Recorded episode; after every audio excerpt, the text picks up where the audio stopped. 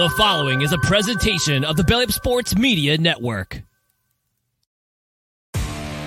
You're listening to the Sports Scramble Podcast, where four friends serve up a weekly plate of sports with a side of SEC bias.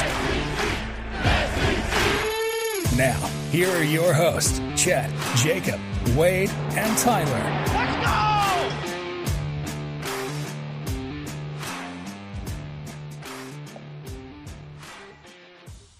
Welcome in, everybody, to this week's episode of the Sports Scramble podcast presented to you by Belly Up Sports. We got the whole crew on, all four of us, uh, ready to recap a sad week of um, LSU sports. Uh, hopefully, an optimistic week of Penn State sports, some NFL stuff, and just everything in between. How y'all doing this weekend?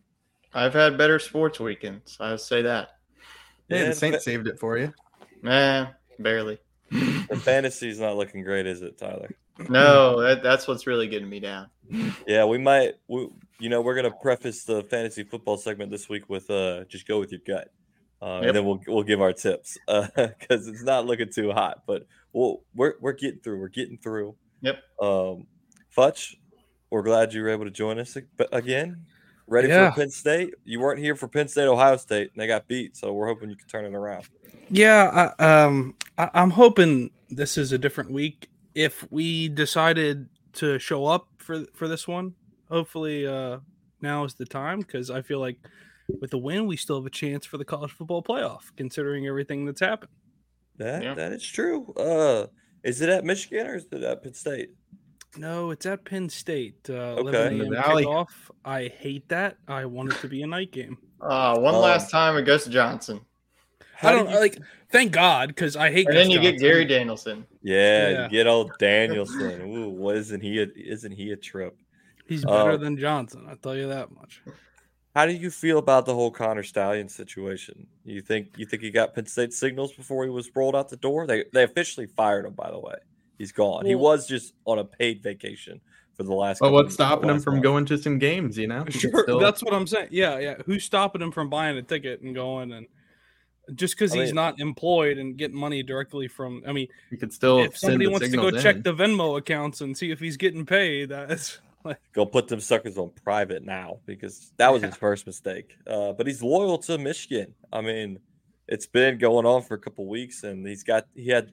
I'm sure y'all have seen the Michigan Manifesto, the 600 page playbook as to how he was going to take over the team and lead them to victory.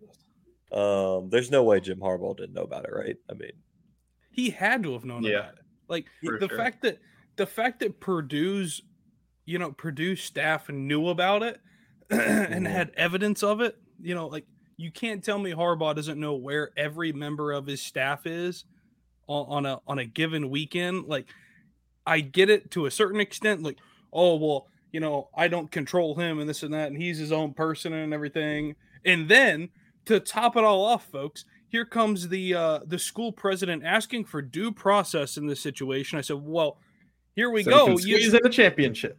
right you know and it's like oh let's let's wait it out so they don't have to get penalized for the 2023 season which i think is a bunch of crap so i just think it's it's a situation where nobody wins this season i think the big 10 is right to have all the coaches come in and talk about it like they did this past week and have a discussion about what should happen in their opinions um, and i think unanimously they stated that there should be uh, some sort of punishment for Michigan's program. I mean, it's nothing against the players. I totally think that the players have nothing to do with it.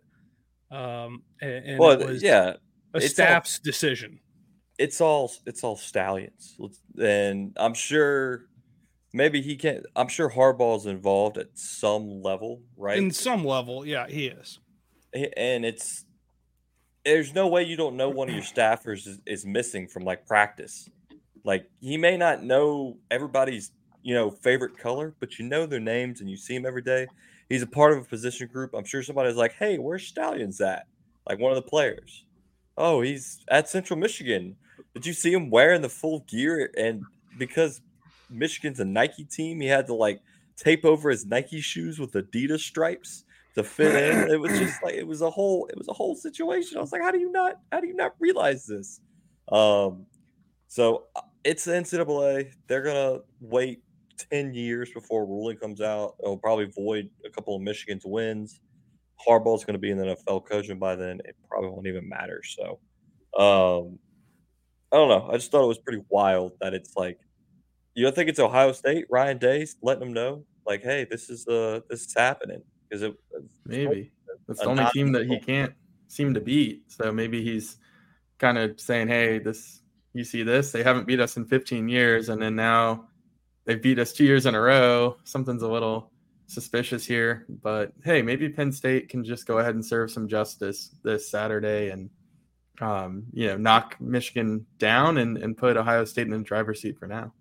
I mean, one can hope. Uh, I They think- are ranked higher. Ohio State is ranked higher. I mean, you could run into a situ you could run into a situation where they all beat up on each other.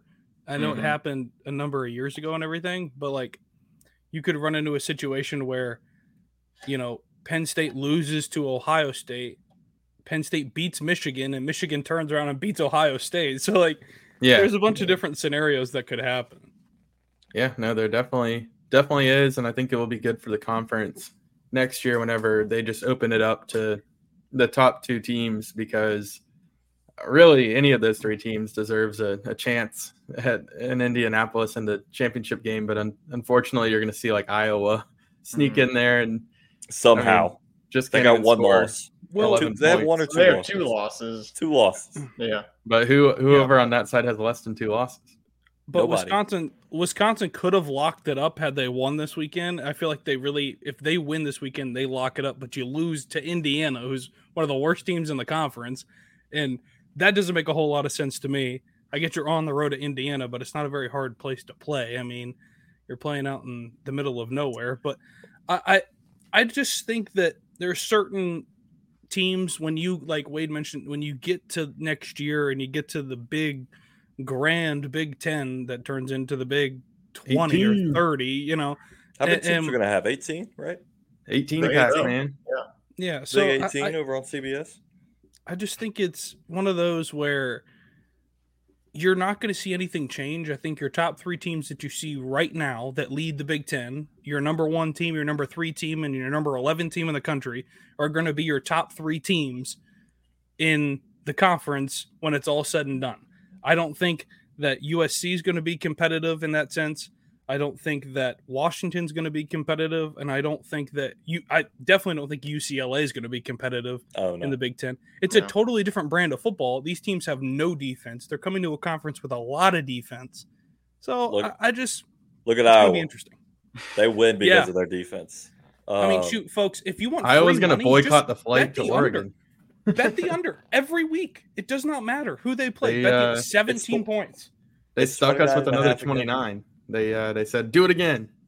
Who did they play this week, Wade? Who was it? Uh, they play against Rutgers, who who gave Ohio State a little bit of a run. Uh, Hit the under, baby. All, all day, every day. As I mean, it was an touchdown- unprecedented under at 29, which was the lowest ever, and somehow they cut it in half. They only scored 17. Yeah.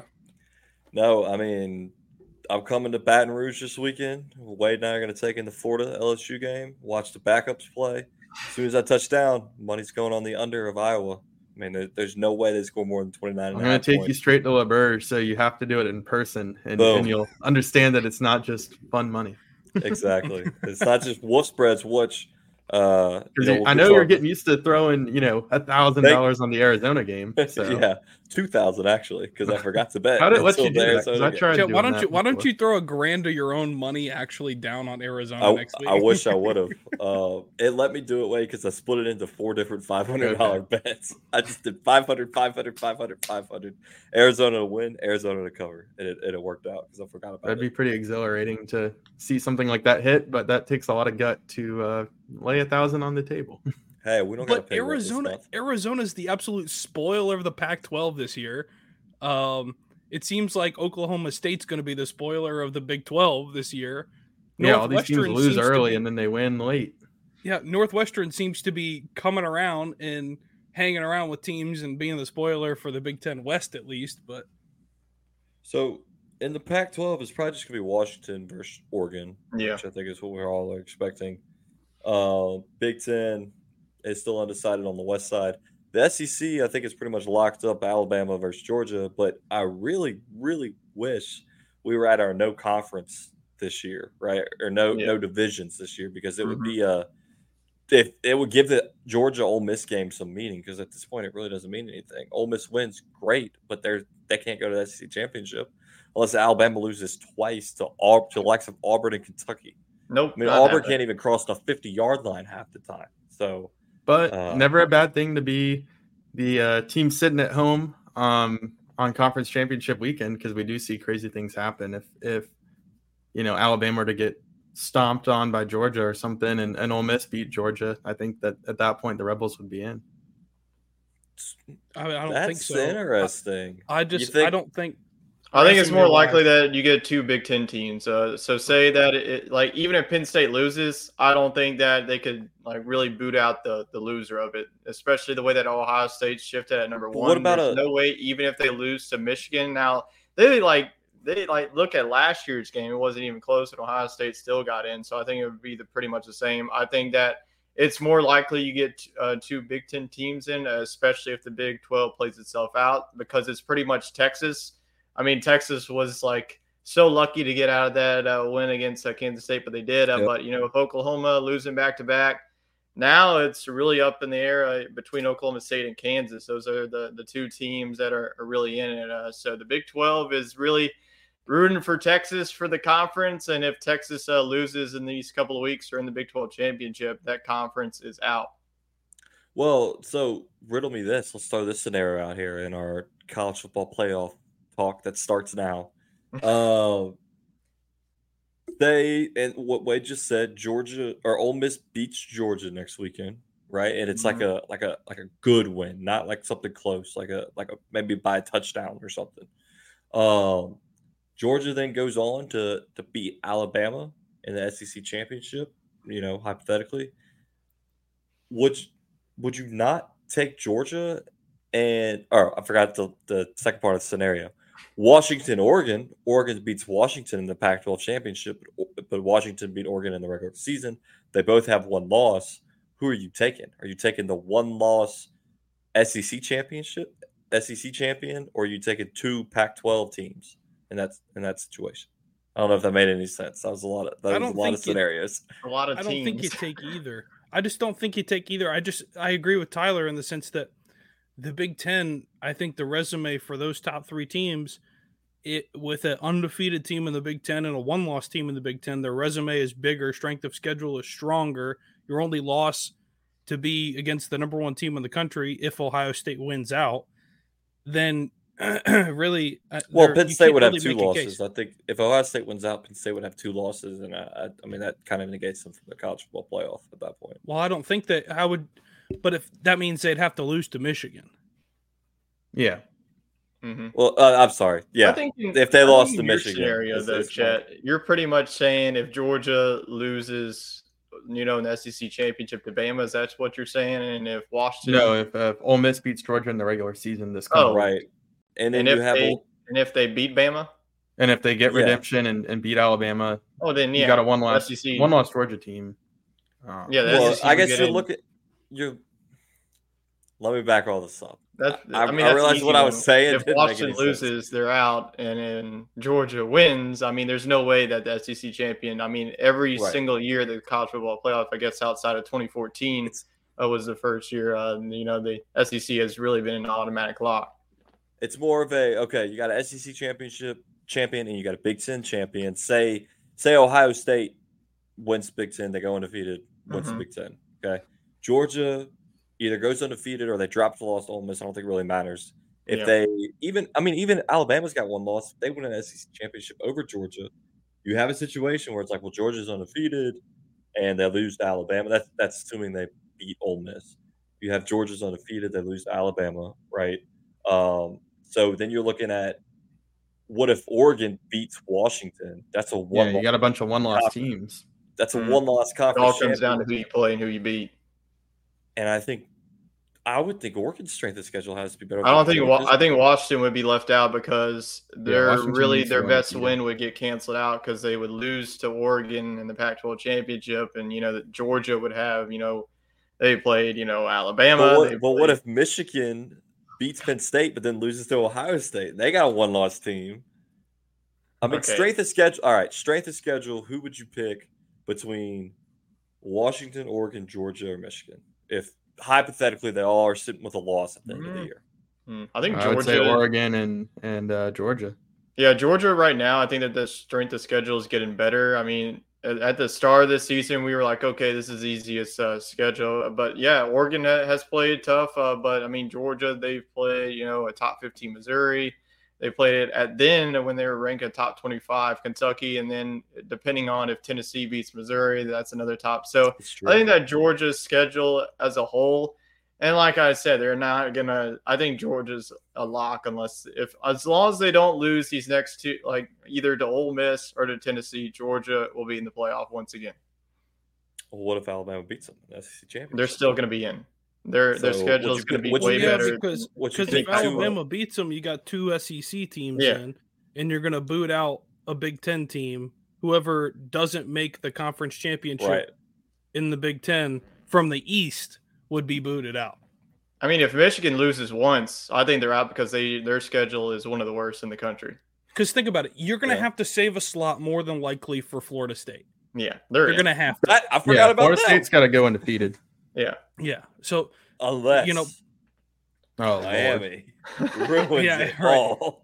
Oh well, yeah. Florida State loses. I think they're they're out. I think Texas right now is out, and I think Texas would fall even as a one-loss conference champion. I think there's an argument they would fall short of uh, one of these one-loss teams that we're talking about, um, not making their conference. Texas does have one of the best wins in, in college football right now, though.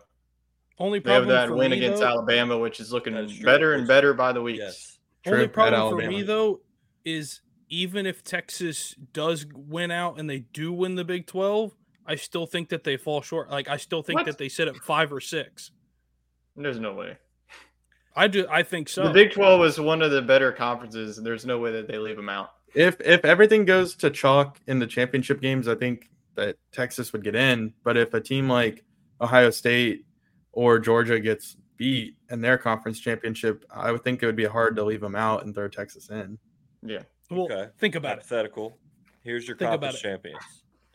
Here's your conference champions. Hold on. Hold on. Hypotheticals. Let's do it. Hypotheticals. That's what we're here for. Here's your conference champions. At the end of the year, this is Chet's made up world. You Okay. have uh for Futch, you have a one loss Penn State. Mhm. Okay. Which I don't even know. Yeah, it's possible. So they would win would out and win the Big Ten, is what you're saying? Yes, you have a one loss Penn State. We'll, we'll throw that out there for Futch. One loss Penn State. You have a one loss Oregon. You have a one loss Alabama. You have a one loss Texas. You have an undefeated Florida State. Am I missing anybody? Any big? Ohio State. Well, I said a one loss. I'm saying conference Okay. champions. Penn State wins. One Okay. So you need Michigan to beat Ohio State in that situation Right. So and Michigan's lose to somebody loss. else. Uh, they are playing okay. in Ann Arbor. That- I'm saying if Michigan, if, if Penn State beats Michigan this weekend, and then Penn State goes on to run the table, Michigan beats Ohio State. Is that Penn State really Can we can't make just give our top in? four and screw with all this? what? Penn is Penn State even able to get it? Penn State's Yeah. kind of out unless Ohio State or Michigan loses twice. It would have to be a three-way tie, and I don't know how that Mhm. three-way tie would be decided. Ohio all State would depends have on to Penn State- Penn State is Ole Miss. They're a good team that has one loss, and unfortunately, that loss was to the team that controls their. Well, they're the number one team in the land, so it's not that bad of a loss. True. So I mean, since think you know about it. this playoff committee, that's like, oh, they put them on a silver platter, like, oh, this is the best team in the country, yet they struggle They almost Rutgers. lost to Rutgers. So you're going to probably see Penn State and Ole Miss, or maybe Michigan and Ole Miss, potentially Sugar sitting Bowl. there. They could be Sugar sitting there with one loss. So Penn State, I Ole like Miss, the Sugar Bowl. Penn State, Ole Miss, in the. Sugar Bowl. Honestly, I might go to that. if that Wait, isn't the Sugar Bowl a semifinal? oh yeah, it is a semifinal okay, game. That's right. Dang it. Oh Eh. well. send them out west. Cotton All right, Bowl in the Rose. Bowl. Well, they can't send them out west either because the Rose Bowl is the semifinal. Also, That's so- true. So it's either the cotton, the orange, Send or them the to the desert. Give them the Cotton Bowl. Um, but this could all be alleviated if Washington wins out. Boom, they're in. I think If they Washington and Florida they're. State went out, there's not many extra spots. Yeah, Florida If State wins Washington out, wins out, they're in. better be number one. Here's Ohio, here's the Ohio problem. State wins out, they're in. Georgia wins My- out, they're in. It's simple, simple math. The top four you see is All My right, top four. Is, is I can't see I can't see the Big Twelve in. I can't I agree. see I think they're the beating up on win each other every single week, and I feel like Oklahoma State's the best team in the Big Twelve right now. It, it's Mike just Gundy and the boys, baby. Texas and Oklahoma State don't play in the regular season, I don't think. only they didn't lose to South No. Alabama, they would have been. Hey, what if Iowa wins the Big Ten? What happens then? that Then the nobody world in crumbles. So nobody from the Big Ten deserves to be in the playoff. Boom. I the center agree. of the universe is at the field If of they, dreams. if anyone that loses to. Iowa, that's automatic elimination. Does Iowa get to the college football playoff? They would have two lost champions right there. But think about it. Next year at the twelve at the twelve See, team, this they, is why we they need a might 12 team honestly be in. Like, think about that. This is exactly why we need. Yeah, they might sneak in as the 12. That would be insane. We'd have Tulane as the twelve because they would be the best G five. I mean, Tulane's a 27 point favorite over Tulsa this weekend. Well, they Is only won by think- three against ECU, and they were a twenty-seven point favorite. But think about this: like the Big Ten's so strong in the East now. Think about Rutgers too. I mean, freak Rut- Rutgers is six and three, and they're going to go to a bowl game for the second uh, year. so in a Neil row. doesn't have any chaos happening. No, Neil's got the boring one. Neil's a straight shooter. You know that. That's Ah, probably what it's going to be. All right, let's let's go. Let's go top four playoff. Which I think we know what it. I okay. Let me rephrase this. Playoff top four at the end of the year, not Tuesday, not in two days because it's Sunday, right? We I think we kind of can assume who the top four are going to be. Nothing really happened this weekend, right? You got Ohio, maybe Georgia, Ohio State swap. I mean, Maybe. so Eh, I would. No, They probably won't because they, they, don't want to s- they hey, the committee says they start with a clean sheet, but that's a bunch of BS. They're gonna put Ohio State number one. Who who was so it was Ohio State, Michigan, or Ohio State, Georgia, Michigan, and who's for Washington, Uh, Florida State. Florida State. So I think it stays. I think everything Yeah. probably stays the same. All right, so top four at the end of the year. Tyler, hit us. with it. Me. Okay. All right. Well, this is going to be a lot of fun because we still have a lot of football to be played. But you know what? We're going to give our college football playoff. Uh, man, this is a lot of chaos. Uh, I guess I'll go. Uh, you know, go conference. Okay. Number one will be Florida State. I think that they're going to be one of the lone undefeateds. Uh, because just wait, just wait, just wait. I know that you have the faces. I think that they're going to climb all the way up to number one. I still think that you know they got some big games left on their schedule. Miami this weekend, that's always a tough one in the rivalry game. They didn't look too good against Pitt. Um, number two, uh, I'm gonna go with oh boy, I don't know, man. I want to go with Penn State. I think that they find a way. It's gonna come down to that like three-way it. tiebreaker. I'm just gonna hope that it gets there. Uh, so give me Penn State there. Uh, and then number three, let's go with Oregon. I think that Oregon is gonna get their revenge uh, on them. And then uh, number four, uh, let's go with Alabama. I think they get it done. That's not what I was expecting. Not Uh, I don't know. Out of you. You put me on the spot. That's not going to be mine, but But yeah. what if all of a sudden Clemson is putting it together and they beat Florida State in the in the AC? Uh, I still think they're down a, a couple spots in the number two. rankings. I think, think that the best be they in. can do. I think the best they can do is like uh twentieth See, in, the- I in the can't do country. this right now because I think that Alabama beats Georgia, and then it's going to be like a three-way tie between the. it- it's just stupid. I, Oh, I'm I not don't know. saying Clemson gets into the playoffs. I'm thinking Clemson ruins. No, I'm saying no. I'm trying to. I'm trying to go what's what's going through my mind. So I'm going to go like the conferences. I think Alabama beats Georgia in the SEC championship. They get in. Georgia will probably get in because they'll they'll they'll still get in, and then the Big Ten will be chaos. I have no idea what's going to happen. The Big Twelve will eliminate itself out. I think Oklahoma State ultimately wins that conference. Florida State, they're going to be in. I think that Oregon gets their revenge. So figure it out. That's the teams that I think that's going to be in there at the end. The committee that- should let us pick. So They I can't let get a us- top four. That's like a top six. All right, all right. Wade, what do you got? All right. I think I'll stick to a little bit more chalk than Tyler. I like the pick of Alabama beating Georgia. I think they could get hot at the right time, but I haven't thought about it enough to pull the trigger on that. So I'm going to go with Georgia at number one. I think that they'll have enough. Um, I think by the time they beat Alabama, they'll have enough quality wins to upseed um, Ohio State, who I'll have at number two. I think Ohio State's sitting nice because they won against Penn State already. This game on Saturday doesn't really matter for Ohio State's purposes. They'll still need to beat Michigan um, in the finale, but I guess they would be rooting slightly for Penn State to go ahead and give Michigan a loss. Um, but ultimately, the winner of the Michigan and Ohio State game will likely get in uh, to the conference championship. Um, and then number three, uh, I think Florida State will slot in there. I think they will go undefeated, but if they lose, I think they fall out of the top six entirely because of the conference's strength. But I'll give them the benefit of the doubt and going undefeated and snagging the third spot. And then the fourth spot, I'm going to go with Oregon. I think that the Oregon and Washington game was too close, and I think Oregon's a more complete football team. And I really think the committee will treat that as a winner takes all environment. Um, it's later in the season. We'll have a true idea of how these teams are and how they'll be in the playoffs. And especially with the first one being so close and really coming down more to a coaching mistake on Dan Lanning's part, I think that mm-hmm.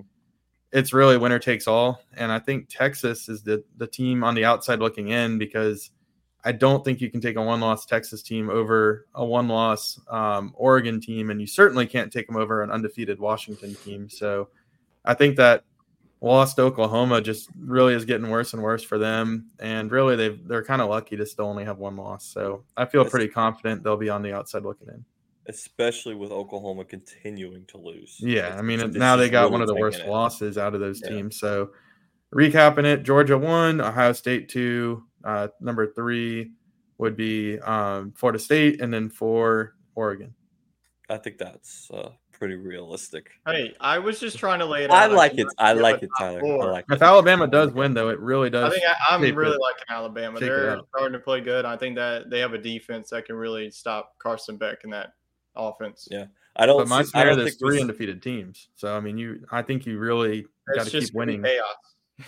I don't think we see two teams from the same conference this year, but Jacob probably feels differently. Give it to us. Yeah. Um, I'm gonna go with Wade a little bit here. I'm gonna go Georgia one. Honestly, think the Georgia's probably gonna win out. I think they still have Alabama's number. Um, even as well as Alabama's been playing.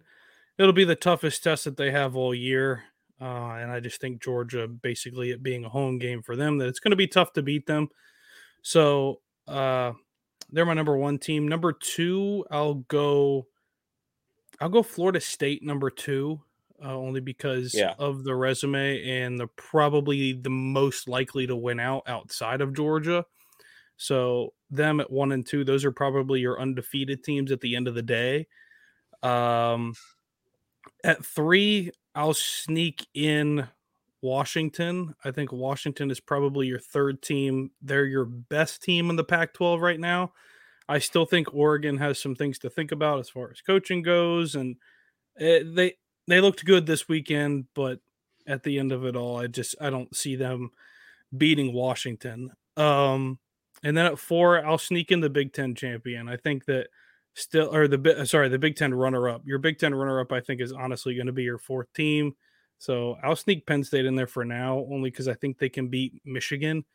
And if your only loss is to the, I mean, a, a really good football team, I, I, just feel that you have to stick them in there. Um, and if it's not Penn State, your Big Ten champion, I think um, anybody else, it probably it's probably Ohio State. I, I think for me, so that's probably my top four. I'd go Georgia one, Florida State two, Washington three, and Ohio State at four. I think that's probably where I put things. I like it. I like it. The uh the Wash I'm more with you on the Washington. I think Washington holds on and ends up beating Oregon. Does anybody know where is the Pac 12 championship of where's that in Vegas. Vegas. It's in Vegas now. okay. Yeah. So my I top four. That if that game ahead, happens, that's like the winner, the quarterback is gonna win the Heisman. Oh, 100 percent I mean, Bo you tell me JJ McCarthy yes, he still is. has a shot. Like, come on. Um, All right, so here's my top four. We're going we're going full chaos. Give me Texas. No, I'm joking. I'm Texas isn't in my top four. Uh, I'm going Washington one. I think they finished undefeated. At the time, they had big wins against Oregon, USC. They'll have a good win against Utah this weekend. So give me Washington one. Um, give me Michigan two because I think they got everybody's signs ahead of time and they'll continue to win. Put it to work, man. they're, they're ready Um, to go. Yeah, so give me Michigan two. They still they have everybody's signs. Uh, three Florida State. This is kind of a boring because like it's undefeated, undefeated, undefeated, and then Hmm. four. I hate to say it. I really hate to say it, but it's going to be Alabama. We all doubted Alabama. We said they were done when they lost to Texas. I said LSU was going to beat the shit out of them. Didn't happen, and here we are. Alabama's going to be in the college football playoff again, and watch them beat Washington, and then Uh, they did Michigan it will beat Florida uh, State. Uh, yeah, somebody mute him. Somebody shut him up. It's we're gonna have the Gumps Jesus. winning the national championship once again. Oh, Nick, sorry, Saban's. Nick Saban's gonna retire. Um, Nick as- as- Saban is going to retire on at the top of the On Nick the top of Saban's the Saban I feel like Nick Saban's done after this year. I don't know. Something I think tells he's done me. no matter what. No. I, I I, just kind of feel like he could be as well. I mean, he's been at the top of his game forever, and he has to really change what how he approaches the offseason, which is probably the hardest part of college football, He doesn't is like getting your team uh, assembled. And I don't think he wants to do it anymore. Yeah, I don't think, he, wants to play those stressful games in the playoff when we get the 12 Right. team playoff, you know, and it's your ass is on the You line. popped a You either blood win it or lose it. In his eye Yeah, Yeah. Um, from yelling. well, I mean, Tyler, you saw him on a sideline. His eyes were like Yeah. Blood red the whole Yeah. time. Um, I mean, I, I agree with Wade. I don't think he's up for this new NIL recruiting. Neither is Dabo. offseason.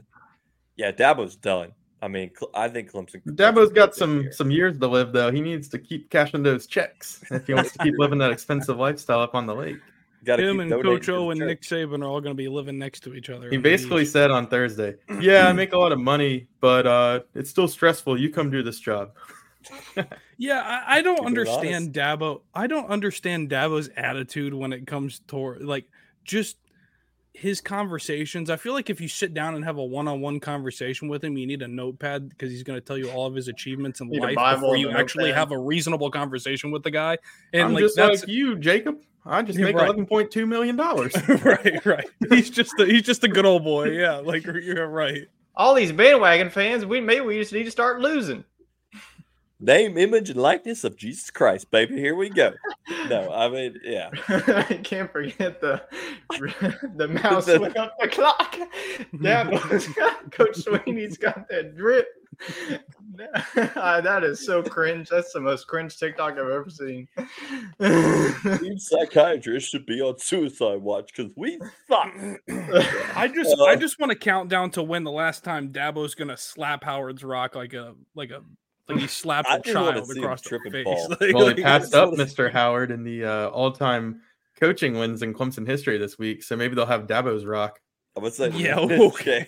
I'll keep I'll keep my I'll keep my thoughts to myself on that. But All the players have to touch Dabo's rock before they run it on the field. They're gonna be rock hard and ready to play. Oh goodness, Dabo will die. Dabo's rock will be at the end of the hill though, and you got to sprint full speed past it at the other end zone. It's gonna if be you don't run sad. fast enough, Dabo's boulder is gonna run you over as you're going down the hill. think about you know our generation a couple you know we're we've lost the NFL quarterbacks we're gro- we've grown up with with the Tom Brady's and the Drew Brees the Peyton Manning um you know they're no longer at, you know they're no longer in the NFL think about when we start losing some of these coaches like the uh Dabo Swinney's and the Nick Sabans and the uh who was another one uh Jim Harbaugh you know these Brian guys Kelly. that Brian Kelly, these guys we've watched coach college football for the past 25 years when they're no longer in the game, like that's going to be kind of sad. You know, you got the goofball Dabo Swinney running full speed speed down a hill. You got Jim Harbaugh doing warm-ups with his players, full gloves, khakis, everything. Neil points out a good one. Mack Brown from Texas, North Carolina. Um, Nick Saban, like just you don't see the angry elf on the sidelines every every weekend. Like that's gonna be who who you got? What Futch? James Franklin. I have I no No. no no God no God no. They need to roll that guy out in the garbage. Get him out. Um, they, need to, they, need, to take him out in the bucket. That's all I know. Did But- Jerry Sandusky touch you in a good way? We Touch should be laughing about that. about college football? Yeah, I just All right, have, like, I just have this strange thought where it's like I feel like now with with players, you know, playing on on these teams and everything now, I feel like you they retire and it's like, oh, they're going to be in the Hall of Fame one day. I feel like with these coaches, it's like halfway through their career, we already know that oh, they're going to be in in the College Football Hall of Fame. Like I just feel like there's no it- it's weird. Like guys go in the Hall of Fame faster than than the sun goes down now than they did thir- 20 30 years ago. I don't I just don't understand. I get it Nick won- Saban's going to be in the Hall of Fame. I think Nick's an automatic. Automatic. but you know, if Dabo he isn't, I will I don't burn know. down the Hall of Fame. Dabo's Dabo got won- multiple championships. How I many? think He's he got would be, two, right? yeah. I think Yeah. Clemson's fallen off the map. I mean, since Kirby Trevor Smart's. Kirby Smart's going to Like be you're not going to put Coach O in there with one Oh, I- championship, Obvi- yeah, I but agree. I think if any coach gets two championships, that's pretty hard to do. Yeah. Yeah. I just think that there's some things that coaches at the college football level are not going to accomplish now that they did years ago. Like most wins with one program. I'm sorry, but nobody's catching Joe Paterno. Like uh, the, you, Yeah. it- like Saban would have to coach till he's 99 years old, and then again, he probably won't even catch him. Like there, there's He there's up Bear- records. I think he passed up Bear Bryant, didn't he?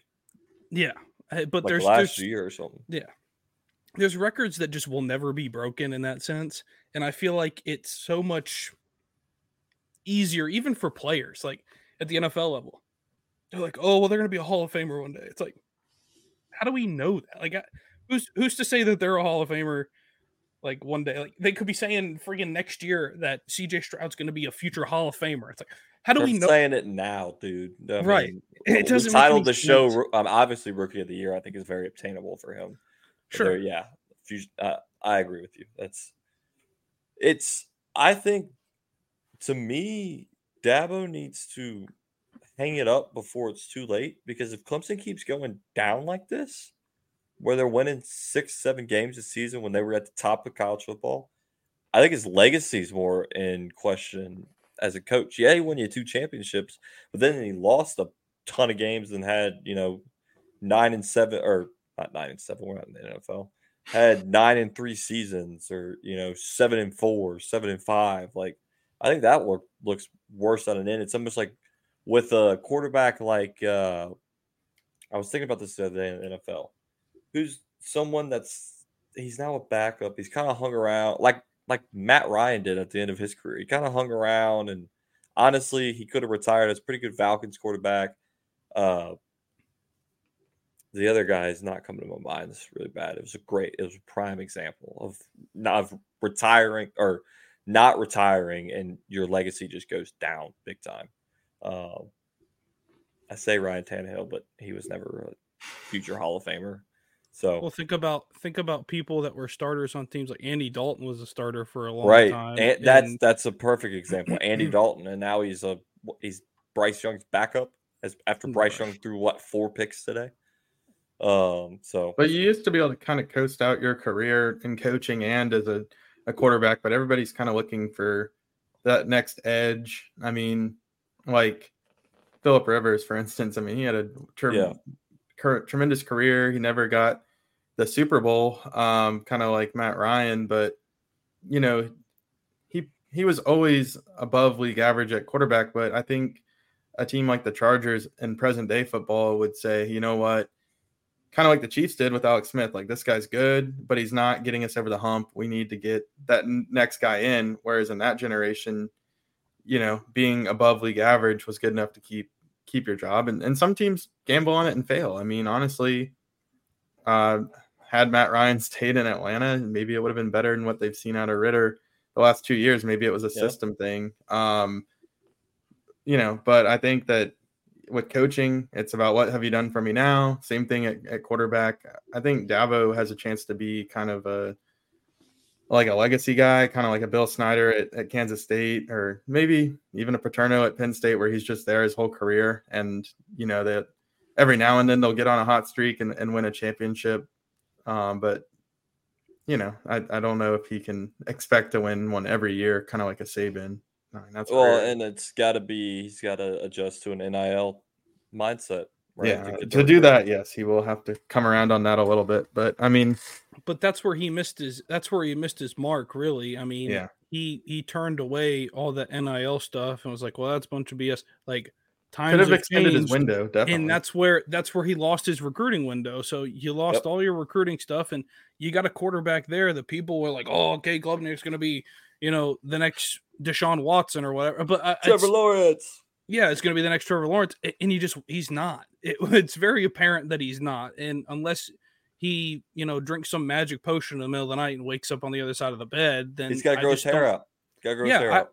I just don't think that he's their quarterback. So go and get you a good recruit and basically put him in there. Like um, this is obvious for next year, but go get a freshman who's a four-star freshman and recruit the living garbage out of him until you get him there, and then put him on the field and basically show Klubnik you're going to have to earn your spot, you know, on this team. So I I think that's the way to do it. If Dabo does that, I'd be very surprised, but He I won't. just think there's Dabo so, but that's he's so one minded and he's like, you know, in this box where it's only Dabo's thoughts and Dabo is it's is Dabo's world, baby. We're just Right. living in it. I mean, that's the guy did beat Notre Dame this week, and we're talking Yeah, like. Yeah, this is true. They came out of nowhere. yeah, but I feel like like you said, I've said for the longest up. time. I said this at the beginning of the year. I said if Notre Dame turns the ball over too much, they ain't gonna win. I Sam Hartman turned the ball over to, and he shaved his beard. That's where he, he. They haven't played great since he shaved. and they wore the white pants.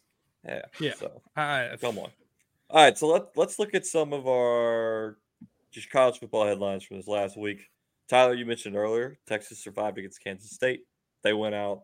It's probably going to be Texas versus Oklahoma State in the Big 12 championship, since Oklahoma just took down, uh, or Oklahoma State took down Oklahoma. The final final Bedlam meeting and what an end. Uh, the no call on the pass interference that was Ah, get out of here. Yeah, we'll see. Uh, uh, USC finally fired Alex Grinch after Caleb Williams was crying in the stands. time. Um, You finally realized it yeah, after Jacob, all these do you- years. How do you feel about Mr. Caleb Williams? He's down at the bottom of the screen. How do you feel about him crying in the stands with his mama? Well, okay. First of all, I think they should probably taken this camera off in about five seconds I rather than agree. sitting there for a solid much. minute. And I'm sitting there going, God, way to humiliate this guy while he's sitting over there crying in his mom's arms or oh, whatever. I, I don't know. But it was like, it was one of those where I think this is the situation where we ran into, well, Caleb Williams like, at the beginning of the year. Like, this is why talk is cheap. a- And that's why at the beginning of the year, we sat there and talked about Caleb Williams is the most likely to repeat his Heisman Trophy thing, and USC's a long, you know, a really good shot to make the college football playoff. And they're nowhere near. They're a three-loss football team, and Caleb Yep. Williams is not going to be one of four guys sitting there Defense. at the night. Defense. It's just not not going to do it. It's So, it's all They're and- they're too one-dimensional too. That's that's their problem. That's their problem. Jordan Addison isn't there anymore to bail you out. I mean, that's right. There's situations like that where they missed marks when it came to recruiting or they over recruited these guys and basically overvalued some of these guys. And i think honestly it comes into the hype of you know them saying these are the top 100 recruits and okay usc has 10 of the top 100 recruits. Well congratulations but when you say Hutton, do they actually play? Like you know that's yeah it's one of those things where they just there for the money. That's where this is where you're going to have the point. The give and take of are guys going to play football to win a national championship and get to the next level or are they going to play for the check that they're going to get every 2 weeks or every month and go and play in the NFL That's good where point. the NIL comes. It's got. It's going to have to be incentive based, like like the NFL with bonuses. Uh, here's a take for you. Let me know what y'all think. LSU and USC, same exact team. Two Heisman caliber quarterbacks. You're uh, playmakers all around. Playmakers all around. No defense. No defensive coordinator. Just you look at teams. They both have three losses because of their defense. you your offense does everything they can do to keep you in a game, um, minus you know your quarterback getting your his head taken off on cheap shot uh, from Dallas Turner, which it is what it is. I mean, it's you're not going to take 14 points away from Alabama from it, right? And you're not going to get another 15 yards. Maybe he's ejected for targeting. Maybe he's not. Uh, but still, don't not great to see for uh, Jayden Daniels. Um, but I think that they're they're the SEC and the Pac-12. The only thing difference is their conference between LSU and USC. Exact same teams, in my opinion. Now, I think LSU would beat USC because um, I think our sliver of a defense is better than what USC has uh, at some point. Caleb Williams probably he's probably thinking sit out the rest of the season. Jayden Daniels has to sit out the majority of the season because he doesn't know if he's in the state of Louisiana or if he's on Mars at this point from the concussion he has. Um, but I mean, what do you think? USC, LSU, same team. Pretty similar. I mean, I, I think that the coaching at LSU might be a little bit better uh, with with Brian Kelly. I, I, do think Lincoln Riley's always been kind of a me guy, and no wonder a, a me guy wants to go play for him. So, right. um, I think I trust LSU more as a team, but that could be some bias uh, there for sure. Uh, we'll see these teams play next year, but those two guys on the screen will not be playing. Uh, we'll see the next wave of, of talent. We won't see Malik Nabers out there either. Maybe not Brian Thomas. So it'll be a different matchup. I don't think that they would necessarily pin these teams in a bowl game because of the anticipation for the regular season game. And you won't have um, the, the quarterbacks aren't going to play. You're not going to yeah, have James so Daniels I, versus Caleb Williams. It, it, would be interesting. Uh, really, the only spot now that they both have three losses that they could play is in the Vegas Bowl, but there's no way they're going to do that considering the two teams are going to play in Vegas next They're going to face Iowa in the whatever the Outback Bowl is called now. The ReliaQuest Bowl. Yeah, that sucks. That bowl is I like the Outback Bowl because you could go get if the Big Ten one, you got the ahi tuna, which is now like seventeen dollars for an appetizer, or if the SEC one, you got the blooming onion. I mean, that's a that, that's a good deal. I mean, now it's the reliable. You can get point zero zero one percent off your mortgage. LSU wins. yeah, you, you the Duke. Hey, we got to start these talks up with Duke's Mayo again. We got we got to start pounding them. Uh, be like, hey, well, whoever if yeah, LSU to see North Carolina State ball, and like Kentucky. Oh boy. Um, what do you think about an NIL deal for whichever bowl game it is to get Caleb Williams and Jayden Daniels to play if they were to be matched up? Uh, or, or is that maybe how you get some of these star players to play in bowl games uh, from these sponsors is to give them NIL deals? I know it's probably not going to be enough for like to, to match a first round money. But if it's a quarterback that's, you know, going third, fourth round or a star player that's not really a first round guarantee, maybe they could throw some money at him to get him to play in the bowl game. It's a good thought. I, I still think that the players aren't gonna aren't gonna go for that. Hi, Futch. I see you raise your hand. It's like we're in a classroom. What do you have to say, have, little boy? I have my hand up. yeah, I have my hand up because um, I, I something clicked in my brain. Light bulb went off when you said that for NIL. Uh-huh. I, I think if you want to have players play an entire season in college football, pay them the minimum, pay them their minimum on NIL, whatever your minimum is. Okay. You're when collected. you get to a certain point in this, yeah. So get to the per sort uh, a certain point in the season, you get to through six games, give them a stage of their NIL get to nine games or 10 games, give them a stage. But if a guy dresses out and plays for the majority, well, when I say majority, all 12 games, and he's not, he didn't opt out. Okay. If he's injured, he didn't he opt out. Right. It's but not a legitimate. If they injury. opt out, right. If they opt out at any point throughout the season, even in the bowl game, they're still playing football.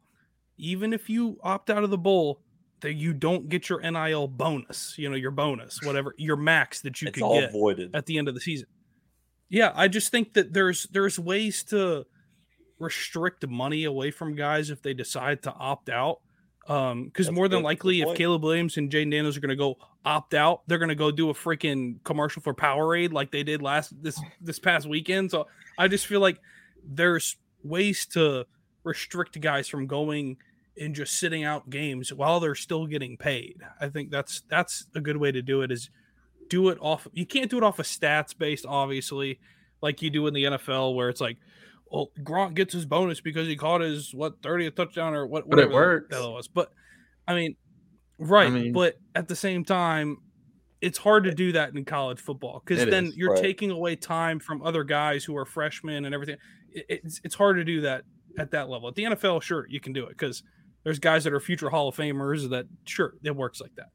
But in college, it's got to be based off of this many games. If you if you're to play this many games throughout the season, then do your NIL contract or whatever in, in stages like that. Uh, Jacob, we need to get you in front of the Senate. We're gonna get it all figured out. So we're gonna get it. We're gonna solve NIL. That's what I like that idea. Maybe not game stat incentive, but more games played, time played. No. Pretty much like a Uh, contract. Exactly. They gotta Yeah, they like- gotta get out there and you gotta play all twelve if you want your full check. That's a, that's a good point. Yeah. Um, because that's I mean, how else are you gonna prevent players sitting out when they're Take away their combine invite. Yeah, like I mean, think about it. Right. I know, I know. I sh- shit on uh Emmanuel Acho a couple weeks ago saying Caleb Williams would sit out, but in all honesty, what does he have to play for? Like, you can't go to the playoffs. You can't go to the Pac-12 championship. I mean, you're not going to play in the bowl game. Like, But that's what used to be different about college was it wasn't like you would. I know. championship or bust. And Right. Exactly. Right. I think the 12 team playoff will help with that too. I, I, I, do. agree. I agree. think three team, three lost teams will make the playoff. So I think you'll see teams, uh, you know, try to really encourage their players to keep their head in it. Um, I know that it's stat incentivized in the NFL, but like you'll still see Josh Jacobs and Davante Adams and some of these guys that are on really good teams suit up week 17 in the NFL. And I know that's hard to transfer over to college, but it does kind of give you a level of respect for those guys and, and for the league. So I, I don't know how they have to do it, but game I- checks, baby. That's all. That's what you got to do. Yeah. Um. yeah, so let's I, get. I think that's go ahead, Jacob. What you got? Uh, I, I think that's probably the best way to go about it. Like you get into Caleb Williams and talking about basically him not playing the rest of the season.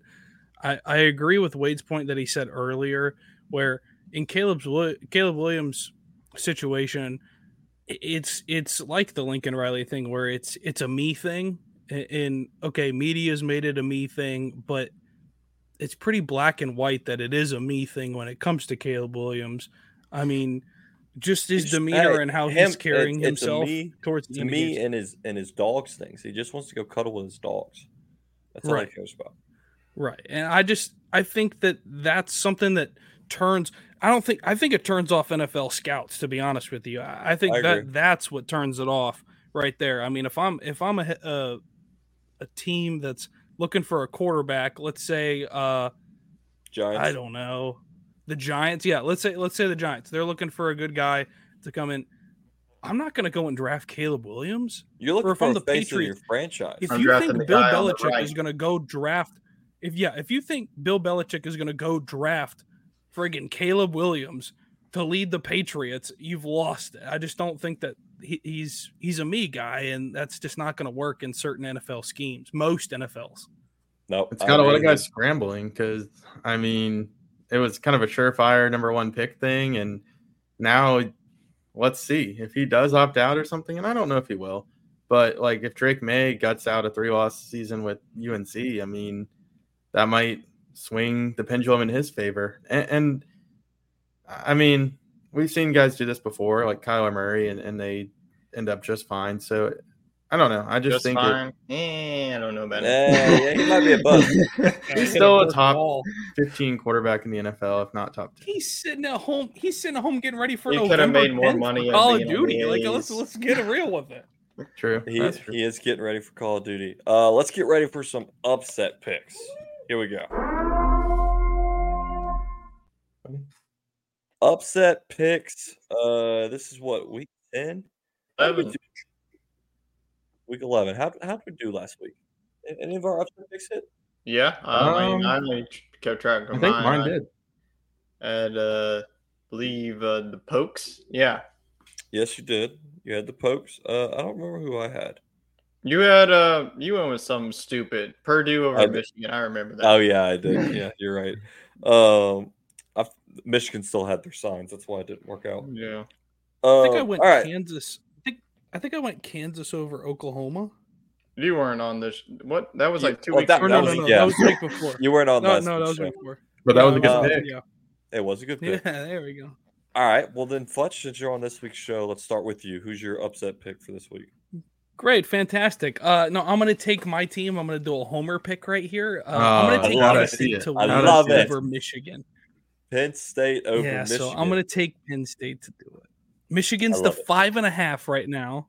Um, it is 11 o'clock game. Let's hope some bad juju comes down on Michigan. I don't know. I feel like Penn State can win this game only because it's in state college. If it's in Ann Arbor, I think they lose. So, uh, It's yeah, definitely I'm gonna go with them to win and shake up everything in the Big Ten. Let's just freaking it. make it go wild. I love it. All right, uh, Tyler, who you got? Eh, all right. Well, I was uh, very passionate on my Oklahoma State pick. Uh, I'm probably not going to be as passionate on this one because I think both of you probably uh, took one of my picks of the upsets. Uh, you know, I know that Chet he's going to go with his. Uh, I like Penn State ones, uh, but I'm gonna. Sometimes you got to go with a team that you haven't really talked about, but you were on the bandwagon for for two years. I think that they shake it up. Give me Utah to pull off the upset like over Washington. Give me the Utes, baby. No Cam Rising, no problem. Nah. They got a defense. They go into Seattle and put a whooping on Washington. Give me Utah. Who's their quarterback, Mister? Who's this? Bryson. The Barnes? chicken guy Doesn't. Bryson Barnes. Barnes. for the pigs. No, he ran. He raised, raises the pigs. That's right. He most uh, pigs raised by a college football player ever. What a stat! Wade, what you got? Impressive. All right. Uh, I'm gonna go with a team that was pretty hot earlier in the year. I'm gonna take Duke over UNC. Always a heated rivalry uh, between the two uh, scholarly schools in North Carolina. They're 11 point dogs, so I'll probably need to look into why that is. Oh, But is Riley um, Leonard playing? I don't know, but I think I they think can at least cover the the year. 11. But I think they went out right. Okay, Duke over North Carolina, and myself and NASCAR Neil are on the same page here. Ole Miss over Georgia. Ole Miss got nothing left to play for at this point because they know they can't get into that SEC championship. But why not? Why not Hey, ruin we waited somebody up else's past. It's, it's possible. If they beat Georgia, they have a lot to play for. I think that they could sneak their way into the playoff. Without I think somebody should have taken uh, the lovely. Lovely. who? Lovely think, who? sorry, sorry, I cut out. Sorry. I think somebody should have taken the lovely game of Michigan State and Ohio State. No. Oh, the No, 30 no, point spread. come yeah. on, man. No, give. I like I like Ole Miss over Georgia. I think they're going to come in and play play the spoils here to Georgia's season. So, um, with Another- that, Another pick. I think honestly, West Virginia could honestly go on the road to Oklahoma and Yeah, I don't think talked OU about loses this a three in a little bit in uh, the pre-show. I can see it. Oklahoma dropping three in a row. Hey, it's happened Because before. South Carolina one year in my childhood started the year six and six, and this was before there was like five million bowl games, and you get one for like having a team. Yeah. Uh, they lost their final six games of the season, and they didn't make a bowl game. Goodness. well, that's What rough. has happened? That's rough. Uh, you know what's rough? Some of our picks and wolf spreads. So building that bankroll. Here we go. It's time for building that bankroll. Cha-ching! Building that bankroll. Tyler's cracking up over there. He's still muted. What's uh? He's laughing at. no, I, something. I said more like losing that bankroll. yeah. Uh, so full transparency, I uh I'm in first place in in the college football uh section for wolf spreads because I forgot to place all my bets and put all 2000 on Arizona to win. Uh so if wolf it keeps all right. Wolf spreads is a great app. It's a lot of fun. Download it for free on the App Store. But use it on your phone. I'm using it on my iPad and it's not staying open. Uh, that might that's that's something. on conclusion, there. Chad won us. Or there we on. Carry on. Yeah, so I won in, in the in the college football. So Wade, your best bet for this week. What you got? College or NFL? College. All right, college. I'm gonna keep riding with with my pack, the Wolf pack that is, I'm going to take North Carolina State negative two and a half uh, in my Wolf spreads with my Wolf pack. Yeah. Uh, they covered that two and a half against Wake Forest on the road. Uh, they beat Miami outright, and I told y'all to take that last week as my upset. So I like the Wolfpack bonus bet. I like Arizona to cover the nine and a half against uh, Colorado. Arizona's heating Arizona. up. Colorado's falling apart. So look at that one too. Arizona's my favorite team in the Pac-12 right now. Um, Futch, who you got for your best bet? Uh, my best bet. I'm gonna go with Texas TCU. I'm gonna have TCU cover the ten on Texas. Texas has not blown anybody out recently, um, and TCU's playing at home. So honestly, I think a homer game there could honestly be a really close one. Okay. Um, bonus bet wise, uh, I think another good bet here. Tennessee is the favorite on the road by one at Missouri. I think Missouri is a totally different animal than what Vegas thinks. Um, so I have Missouri winning it out right there. I saw that one and I really liked it. Um, Mhm. Missouri money line right there. Tyler, who do you got in your building that bankroll? Yeah, I like that Missouri one too. I would definitely put that on if you're trying to build the bankroll. I'm between two here, either an SEC matchup or a Pac 12, not a Pac 12, a Big 12 matchup. I'm going to ride with the Pokes, baby. They're going to be my team moving forward. Two and a half versus UCF, more like 12 and a half. This is going to be an absolute blowout in Orlando. Give me Oklahoma State to beat the Knights. I like it. I love it. I love the blowouts. Um, give me another blowout. Georgia Tech blowing out Clemson. They're 14 and a half point dogs. Give me the plus 14 and a half.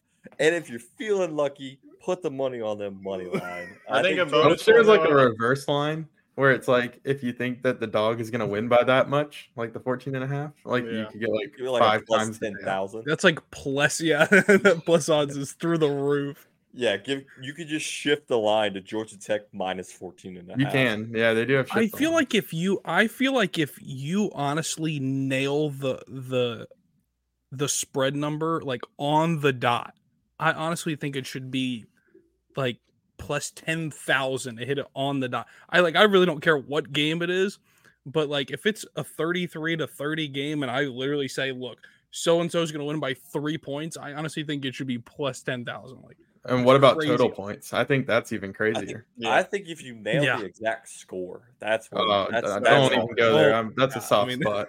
Yeah, I know. That's why I brought it up. I would Wade have a house right this- now, Chet. Wade has nailed the score. I think like in the last three Super You'll Bowls. never No, let just down one. of getting that Super Bowl score that one Just year. one, but I would have won eight thousand five hundred dollars according to the Oh. the Beau Rivage on twenty dollars. You gotta you gotta place the bet, Wade. What do you what do you got to lose? Twenty bucks? hey, hey, we don't promote bookie. underage gambling, okay? Find a bookie. There you go. Uh, if you're underage, don't do it. So there's our best bets of the week. Wolf spreads. You can join us. Uh, we, we put tweets out about them all the time. We, we love using their app. It's fun. It's risk free. Uh, we've got a, a little bit of a crew over there on the college football bets. Um, the NFL, I was I was doing pretty good so far. I think I was like plus nine hundred. So keep it going. Uh, NFL side, my best bet for this week, uh, this coming week, is Titans plus one and a half versus the Bucs. I think Will Levis is just getting started, baby.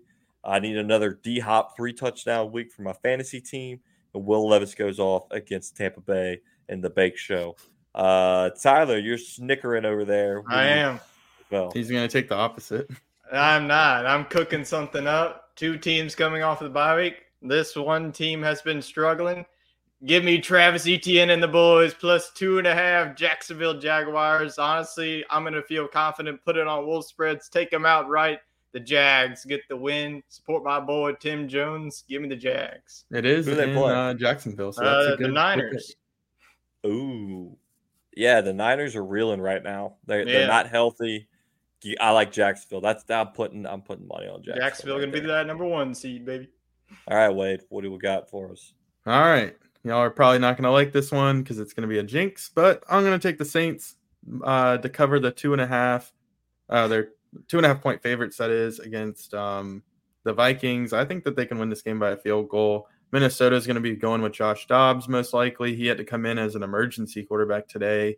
He's still running the system. They have no running game. good. a little bit. Jefferson's little- not there. I Mhm. mean, defense isn't good. The Falcons' offense put up a lot of points today. So, uh, even though they got the win, I think the Saints uh, can take this one by three.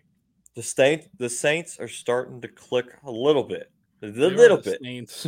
The Saints, yeah. Jesus Christ. All right, Saint Jacob, who do you Stations. got?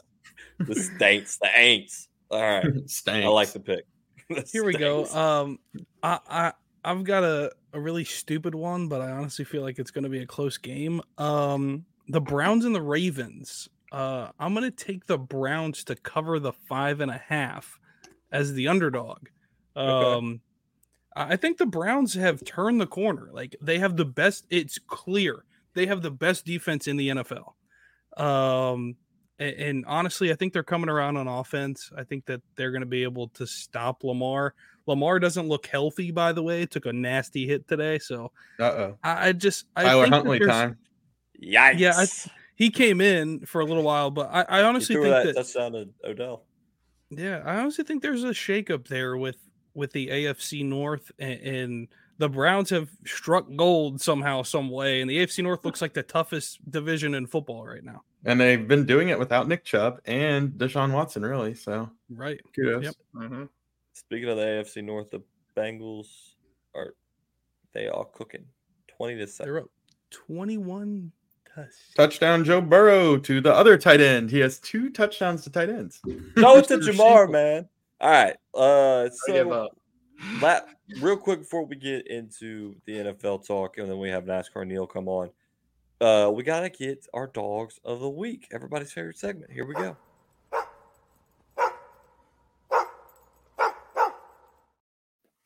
Who got that dog in them? I need to change the the layout here. If you're watching YouTube, we still have a little Halloween eh. dog. Honestly, I Still spooky season in my heart. still season. Um, it was super foggy this morning when I woke up, especially mm. daylight savings time. I mean, it got dark at like five. I'm not not a fan.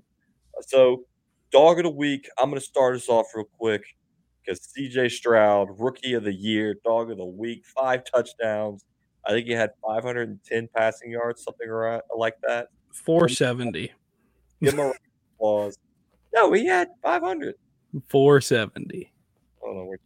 Maybe 500 total. Yeah, maybe 500 total yards. He had 470 passing yards, which is the highest that a rookie quarterback has ever Yeah, had. he broke he broke Andrew Luck's record. Uh, well, Andrew Luck wasn't the last person to have the record. Some guy for the Chargers. Yeah, He only had 10 one. yards rushing. oh well, So 480 total. Very good. I don't know good. where I got 510. Um, so but CJ Stroud, five touchdowns, drives down the field, gets the dub. That's my dog of the week. Uh, pretty self-explanatory story there. Tyler, dog of the week. Uh, you know, I'm going to tie it in. We just had Veterans Day uh, this past weekend, and I'm going to go with an Army cadet. I'm going with the dog and a Bryson Daily quarterback for the Army Black Knights. Army coming off of probably a you know a four game losing streak. Air Force, they were flying high. 18th, Yes, ranked 18th in the AP poll, ranked 25th in the college football playoff poll, and Mr. Daily comes in and says, "Not so fast, Falcons." 36 carries on 170 yards and two touchdowns. Mr. Daily got the dog in him. Good thing he didn't play against LSU. That might not have been Yeah. that, that big of a blowout. That's for sure. Jacob, dog of the week. Who you got? Yeah, well, to Tyler's point, I think Air Force messed up by playing in the Bronco Stadium, and they got the bad Yeah. freaking itch of of what's going on with them. Bad so mojo there. Yeah, uh, for me, I'm gonna hop over to the sheet of ice. Uh, Penguins and the Sharks the the other night. Uh, it was a freaking football score on on the sheet of ice. Uh, the Penguins put up ten goals Damn. and uh, ten to two final against the Sharks on the road. Uh, yeah, that's crazy. I heard the. Sharks are off to a very bad start. They've put up like 60 Yeah. goals already. Yeah, they're they're fantastic. They're 0 10 like and one. Grizzlies. So Oh, yeah, they look one. like the Memphis Grizzlies. So I look yeah. like the Rouger. I mean, not the Rouger, the uh, Zydeco. Zydeco. Yeah, some growing pains. They'll get there. they got to get the budget up. All right. I saw a sign from a little kid said, "This is my first Sharks game," and then the scoreboard was underneath, ten to two, and I was like, "Ew." Sorry, sorry, kid. Here's a refund. yeah." I saw some picture of the Sharks mascot with this kid's head in its mouth, like the, of the shark, and that is oh like my god. that's every that's everybody in the Sharks franchise. Yeah, jeez. All right, Wade, dog of the week. What you got? for All me? right. Since we try to not be a biased show, we're going to get some points here in the non biased category. I'm going to give it to Jalen Milroe. I mean, I haven't seen one player Look at Super Bowl. singularly take over a game of that caliber in a long time. I mean, this was a, a pick 'em pretty much. Alabama was the three point favorite, but you usually get three points for being at home. So this was a pick 'em pretty much. And I know that uh, that Daniel's day ended in an injury, but I would have to say that Milroe outdueled the Heisman favorite.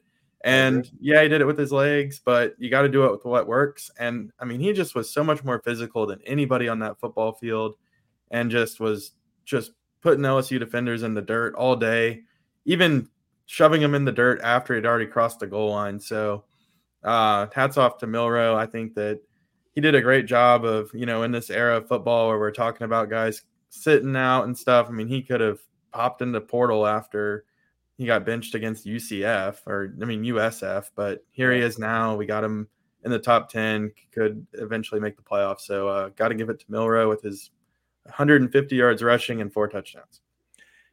Yeah, it looked like Cam Newton out there. I mean, LSU had no answer for him. Put a freaking spy on the guy for, for crying out loud. Um, I bit I bitten my tongue on the show because I didn't want to bring it down with negativity. Neil's got one. Uh, Ryan Blaney, and he's going to get into our championship recap once we have him on the show here in a couple minutes.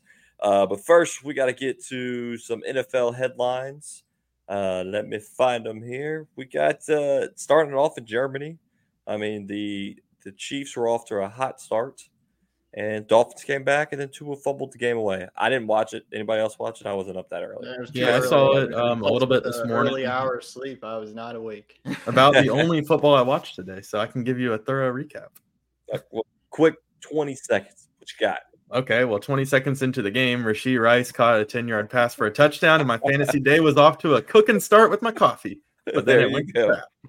Uh, and then uh, the Chiefs played to the whistle. Uh, there was like three seconds left in the first half, and Tyreek Hill uh, had the ball on a slant. It was kind of a, a dead play, but he was still fighting. Probably should have gone down. He fumbled, and the Chiefs did a that. lateral on the return to go up 14 nothing.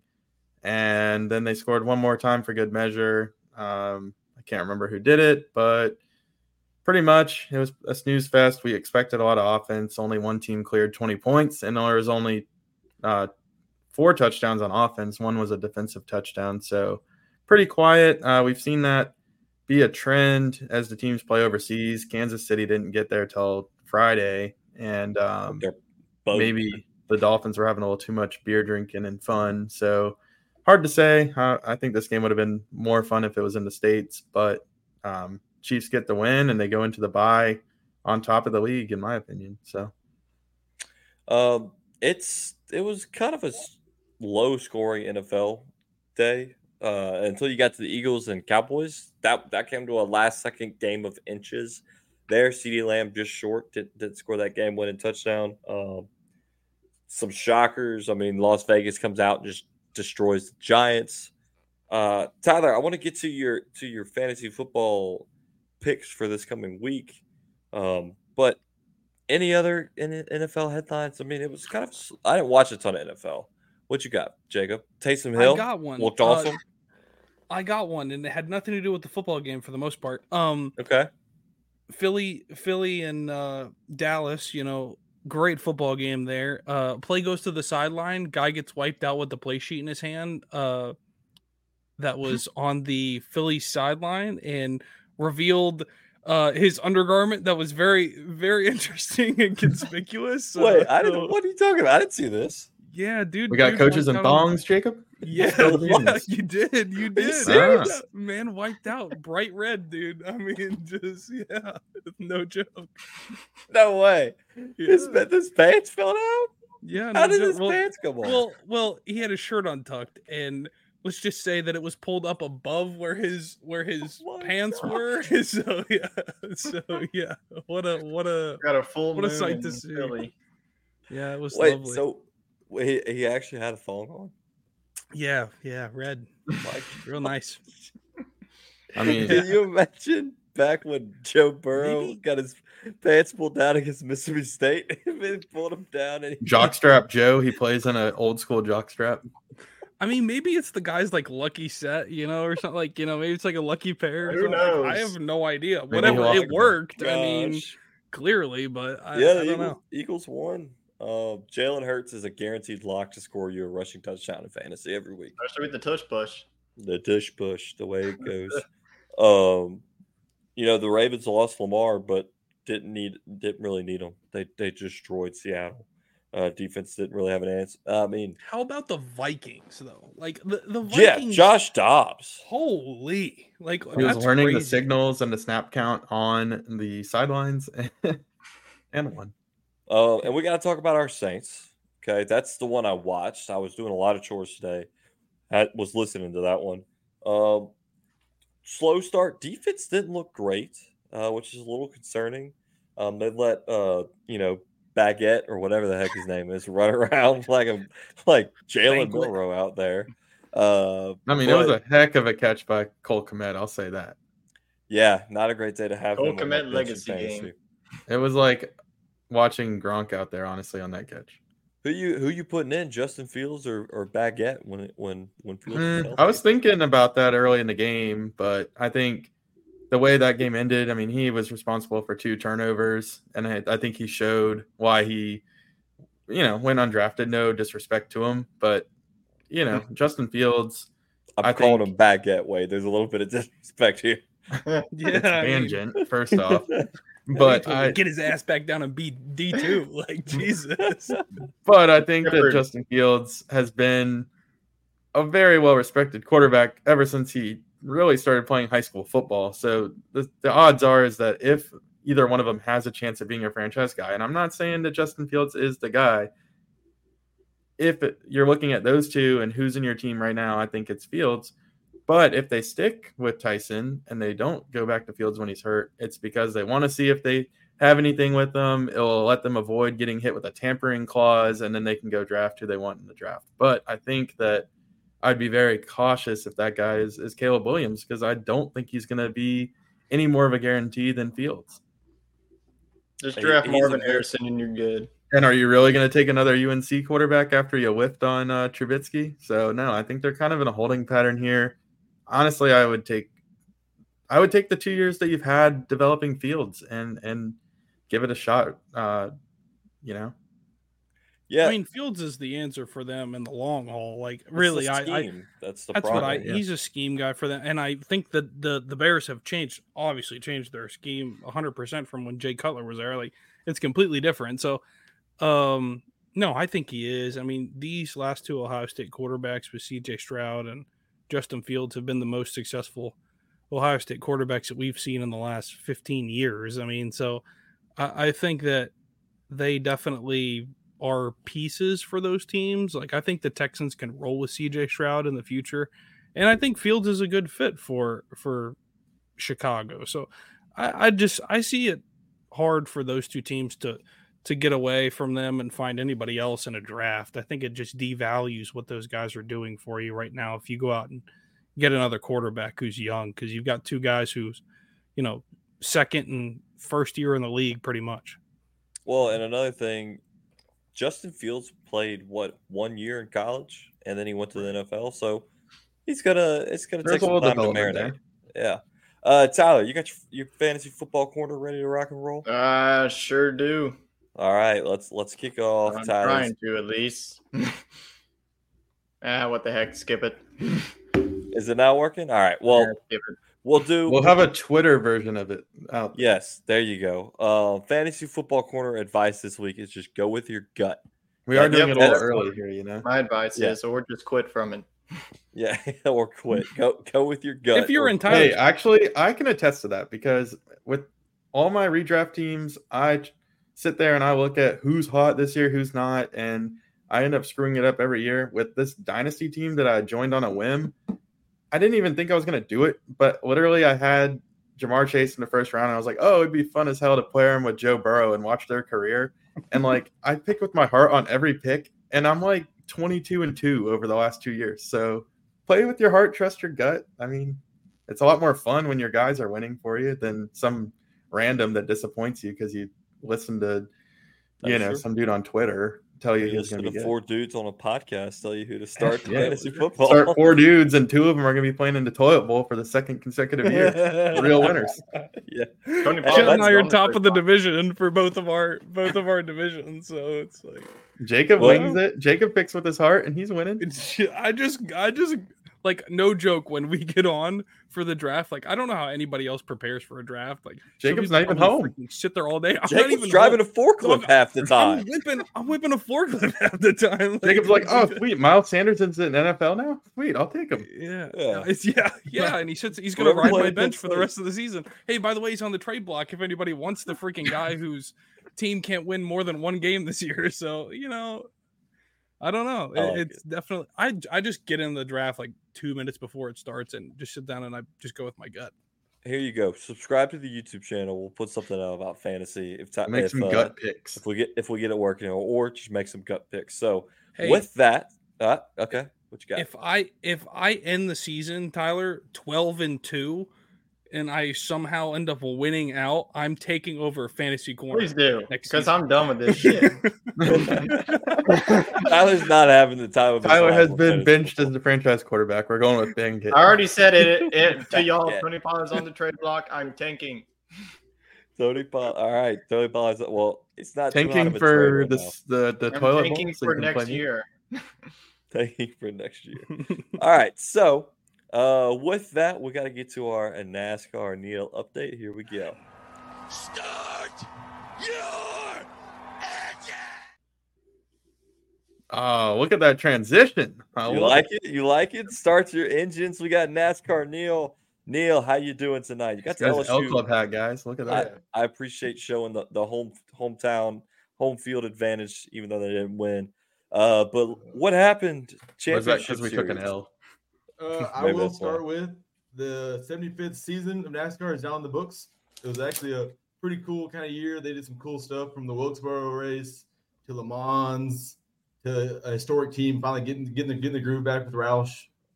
You know, it was a pretty good weekend. Friday started out with you know every year I was I don't cover the lower series much here, but championship weekend I always go into it. Friday night was a late night. It didn't start till like 9:30. Golly, didn't- and it NASCAR after dark.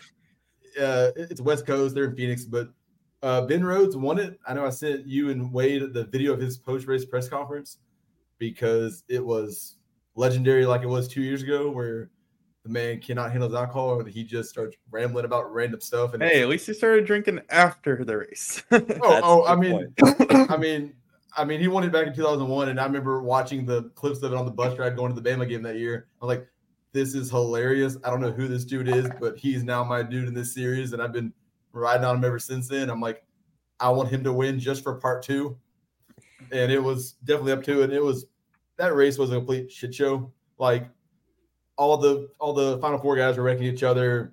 It literally went to close to 20, 20 laps overtime, which means Damn. they could which means they couldn't get through two laps. A lot of I don't know that that counts. I lost count at one point, but it was nonstop them wrecking every time. Like I don't even know how You many might as well just put us us out there to race at that point. I mean, I Oh, feel it was- like I could bob and weave through that thing. Oh, it was. I mean, it's brutal, and that series always has. That there's a bad reputation of guys driving bad, anyways. Then Saturday, which I had it split on with LSU game on one screen, this race another one. Cole Custer gets the win, which was big for him because he was in the Cup last year, Cup car last year, where Stewart-Haas then took a step down because he really wasn't performing. He was really good in the Xfinity Series before, got his groove back, and he won the championship. First time for Stewart-Haas Racing to win the Xfinity Championship. Cool moment seeing, you know, that team has success. You know, it was actually a clean ending. All four drivers started on the on the first two rows in their overtime. They they went to one overtime for late caution. They all four started up front and they raced clean, which was nice to see after Friday night. I was like, good. At least they're not an embarrassment like Friday night was, you know. Oh yeah, it was it was nice, you know. And then you roll into uh today. Ross Chastain wins the race, but he but but but uh Ronnie Blaney wins the championship because Blaney finished second, but because Ross Chastain was eliminated and stuff for the playoffs, it Ryan Blaney Yes. won it. Does he still So get expand money? on that a little bit. So you can Yeah. still race so Yeah. that they have the same number of Yeah. drivers on the track, but some Yes. people are in contention and others aren't. Yeah. Uh, so it as a- it's, it's a ten race playoff. Every every three races they they, they eliminate four people. Ross Chastain was in the playoffs. I think he got eliminated in the round of eight. I forget exactly when he got eliminated. But the final race, it's the highest finishing driver of those final four. But everyone else is racing further into the season total points, where he moved up in the standings. I think he was able to move up to like eighth overall for season, which is which which is more money for the team and more money for everybody. It kind of helps with their standings, helps them long term kind of thing. See that, Caleb kinda- Williams? You got to finish it out, man. Oh yeah, I mean it, it was kind of cool because he did, you know, that he did his burnout first in the front stretch, and then Ryan Blaney kind of came and did his and stuff, and you can kind of see the overlap a little bit. Then they took him to the real victory lane while while Blaney did his front stretch interview and kind of thing. And at first, I'm like, the guy won the race, and they didn't cut his interview to like 20 minutes. I'm like, it's kind of doing doing some disservice to him. I know he didn't win the championship, but he still won the race. Like that's the big deal, you know. It's still second win of the year. He won at Nashville when I was there for and dominated that race. But it, it was kind of cool for Blaney because he had a summer slump. Like the dude struggled most summer. He won the Coke 600 on Memorial Day weekend. They kind of fell into like I think he had like one top nine and then 15 races following that, and then he got on a hot streak in the playoffs. But first stage, Byron led for the pole, flag to flag, did really good. Harvick, who I'll talk about a little bit later, uh, started out really good and stuff. It almost beat him to the line there at the end of the stage. He's He's got, got that the cool. stubby, true to I his, love it. his. You, you know me. Uh, stage uh, during stage two, Bell, who was one of the final four drivers, blew a, blew a brake rotor and got loose in the wall, which took him out of contention pretty early. I mean, that was on lap 117 of the of the thing the 317 total laps. So it's kind of sucked for him losing out early. He was running mid up uh, upper tens, uh, lower teens, kind of all day with Blaney because he qualified not the best. You know, kind of sucked that for that point of the race it was just the final three, which which they ran pretty much one, two, three, you know, in order kind of there. But there was a lot of non-player drivers competing, which with with Chastain is the first person in the in the like the round in the final four era of the playoffs that they've now been doing for 20 years now to actually win it, actually win the race as a non-playoff driver. Just kind of cool that he Right. in this era, you know, which is it's kind of cool to see that, you know. But did Blaney know going in that hey, if I get second, you know that's yeah. enough points for me to win? Um, uh, as long as he's the highest finishing of the four of the final four drivers. Oh, okay, so it, Yeah. it, it didn't matter. Like if No, if he had to overcome the guy who was No. currently in first, like no. it was just Yeah. truly order of finish. Yep, order of finish, and it and it kind of came down to it. And I was texting Matt, you know, because he's a big NASCAR guy as well. How the caution came out with uh, with about 34 to go, same thing as 2001 or, or no, the two- two- uh, 2021 championship. Kevin Kyle Larson won that championship because he had a really fast pit stop. And coming out of that out of that pit cycle, Larson won the race off pit road. Was up front. I'm like, oh, Larson's gonna do it again. It's how he won there that year. Beat my guy Truex that year. So I'm like, please don't have this happen again. That the guy, you know. But then on that 30 lap run, Blaney started behind him and got behind him, was gaining on him. And then with about 20 or 15 to 20 to go, going to the dog leg, uh, Larson gets loose and Blaney capitalizes on that, get- catches up to his quarter panel and makes the move past and then stayed away the last 15 laps, just trying not to make any mistakes where Larson catch him. And I imagine was- the teams, you know, are still fighting for their individual guys, yeah. right? Yeah, yeah, and it's and it's one of those things. It's you know, and with Hendricks, they had the Larson and Byron are both technically teammates, and they're both going for the championship. So it's like, you know, and they were both racing by each other other day all day. Their other two teammates were kind of back there, and then with with Blaney, his teammate last year won this race, and he won it by Blaney riding his bumper and blocking from all day at the end of the race. So it's kind of like cool to see him get his moment in Phoenix after he probably could have won the won the race last year, but didn't want to help his teammate out, you know and it was it, it was really exciting there. I'm not a big fan of the playoffs ending there because it's, to me the racing is usually not the best. Neil wants to bring it down to Miami. I do. I think that's In it's just a better track. State. What? I said in the Sunshine State. Let me ask you this, Neil, regarding regarding the racing. Uh, I saw on Twitter or X, some people were calling to instead of having uh, the full field to just Mhm. have the four cars. W- what's It's- your opinion on that? Do you think they should just think have that's no. four cars? though. I, don't think, it's. so. I think it would be pretty cool. Uh, They're I used think to it- racing with a full field, though. I mean, to me, to me, it's kind of dumb because it eliminates some of the factors. Because, because to me, lap traffic, because Phoenix is, is a short track technically. I think it's right around a mile, but it, it's considered a short track. And lap traffic plays a big deal in that. Like, you know, you know, having a leader kept laps traffic can help, you know, can help change the race because you can have, you know, for example, if the if you you know manufacturers say there's, you know, that say say that, that, that say that the leader's going to have a lap car, and he's friends with the guy in first, he'll let him by, but he'll hang back and, and make the make the pass second Right. guy more difficult. That happened today uh, a couple of times where where Larson was was trying to make up ground, but then another Ford driver was would let Blaney by him, you know, and then race Larson hard to try to help help help out Larson help out Blaney because again, you know, you want to help out teammates, you know. Another point I want to press with Brad Brad K, one of my guys, started dead last because he flew from on Friday. He flew from Phoenix to Charlotte Friday and then flew back this morning.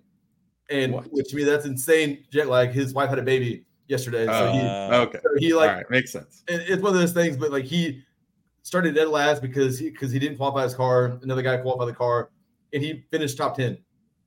And, and, and the talking like that's impressive. uh, that's the back of the impressive. field. Oh yeah, nice like little he was, payday for that new kid too. Oh yeah, it's his. Yeah, I mean, I mean, it's it was kind of cool. I want to end this with uh, a major guy retired today. Kevin Harvick retired. Today was his last race. I kind of mentioned it earlier when it got early in the year when it got announced. It's kind of a big deal for the sport because he, you know, he replaced Dale Earnhardt Sr. when he died. You know, Mhm. he was Oh, yeah. tapped to he was tapped to take the car over. Uh, third race in in 2001 at Atlanta, he won the race, beating out Jeff Gordon in a crazy race. I rewatched that race Friday morning because I was bored, and you can watch all the old races online now for free. So I'm like, I'm gonna watch this old race just to see what it's all about. You know, it's kind of cool. His historic team, it's four team, they're really good. He finished seventh today, which is nice to see. Like the guy was competitive till the very end. You know, you have some guys like Jimmie Johnson who struggled in their last season, doesn't really do anything, but he got to a final uh, thing. You know, they had a lot of go stuff to honor him. They had a lot of stuff to honor him. It was cool where he last three races he's done different old schemes so back. Today he had his his Kevin Harvick light Bu- Busch light scheme to, Mhm. that he ran a couple years ago. It was kind of cool. His family was was there, you know, to celebrate with him. You know, you know, but it's one of those things. He's leaving the car, but he'll be in the booth next year for Fox the first half of the season, which would be good to see him in there. He's a big voice in the garage and how he's kind of come along, you know.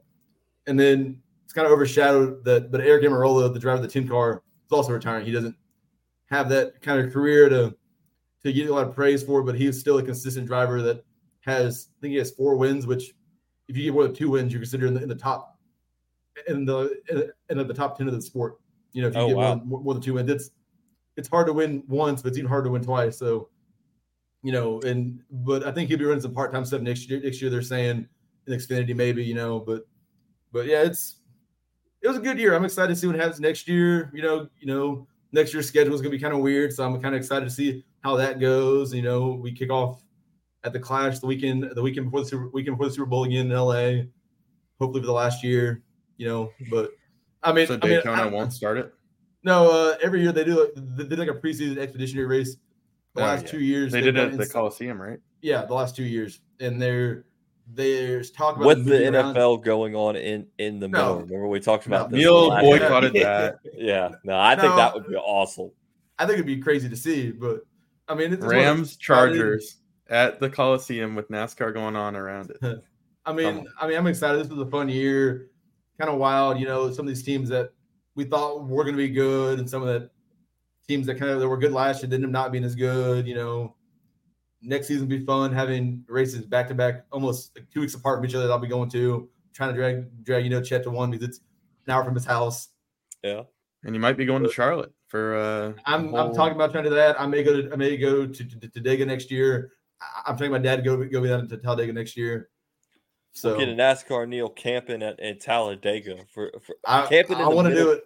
middle part. That'd be awesome. I want to do it so bad. I- I'm taking my dad to do it. Like, Dad, come down with me the weekend. Let's do it. Have a good time. I want to get That would- Matt and Neil on the track together at like NOLA Motor Speedway and have them race Uh, it out. Like Then as a I'm also trying to get him to come up for a race promotion. next year as well. But I don't know how that's gonna happen with the with his stuff going on in his life. So I'm like, ah. But We'll, we'll do motorsport Matt and NASCAR Neil racing out in NOLA, NOLA Speedway to see who gets to come on as the new NASCAR. Yeah, each spot. week y'all have to challenge each other. I uh, like it. We'll get we'll get like NASCAR twelve load it up on the Xbox and get them just racing online. But we'll be Uh, in the race too, just like the championship, where like we have Exactly. no say on it, but we can take you Yes. out. Just mass Oh. chaos. My Yeah, car I like like it. crashed. No. Well, Neil, I appreciate it. Uh, with your NASCAR updates, it was a a good end to the season with, with Blaney winning. He was a pretty young guy, so it was always good and, to see. and it's also he, he- he's also a fan favorite. All the he's a, everybody in the garage loves him. You know, he's kind of a guy. He comes from a racing family. His dad raced NASCAR for a long time. Never won a race. His grandfather was a, was a big sprint racer. So it's one of those things you love to see the drivers who are from the old racing stock have success. You know, you know exactly. and- yeah, and also- legacy guys. Oh yeah, and also Penske Racing. They went back to back championships with Logano last year. Good, good to see the, see the old captain. The man's eighty. He looks like he's seventy. The man was so walking around Victor. I'm like, that guy is older than dirt almost, and he's out there just walking around drinking beer. I'm like, this is amazing. Yeah. Uh, but Love to see it. Well, that pretty much wraps up this week's show with our NASCAR Neil update. We appreciate anybody, everybody listening in, watching live on YouTube. Hit that subscribe button, hit that like, comment, share to your grandma. You know the deal. Uh, My grandma does watch. what's up, Wade's grandma? Thanks for watching. um, anything else, guys, before we send it into the stratosphere? No. That is Nope. your best All enough. right. though. Yeah, send it into the stratosphere. Catch us next week uh, live again, probably Monday night. Uh, y'all have a good one. See ya. See you.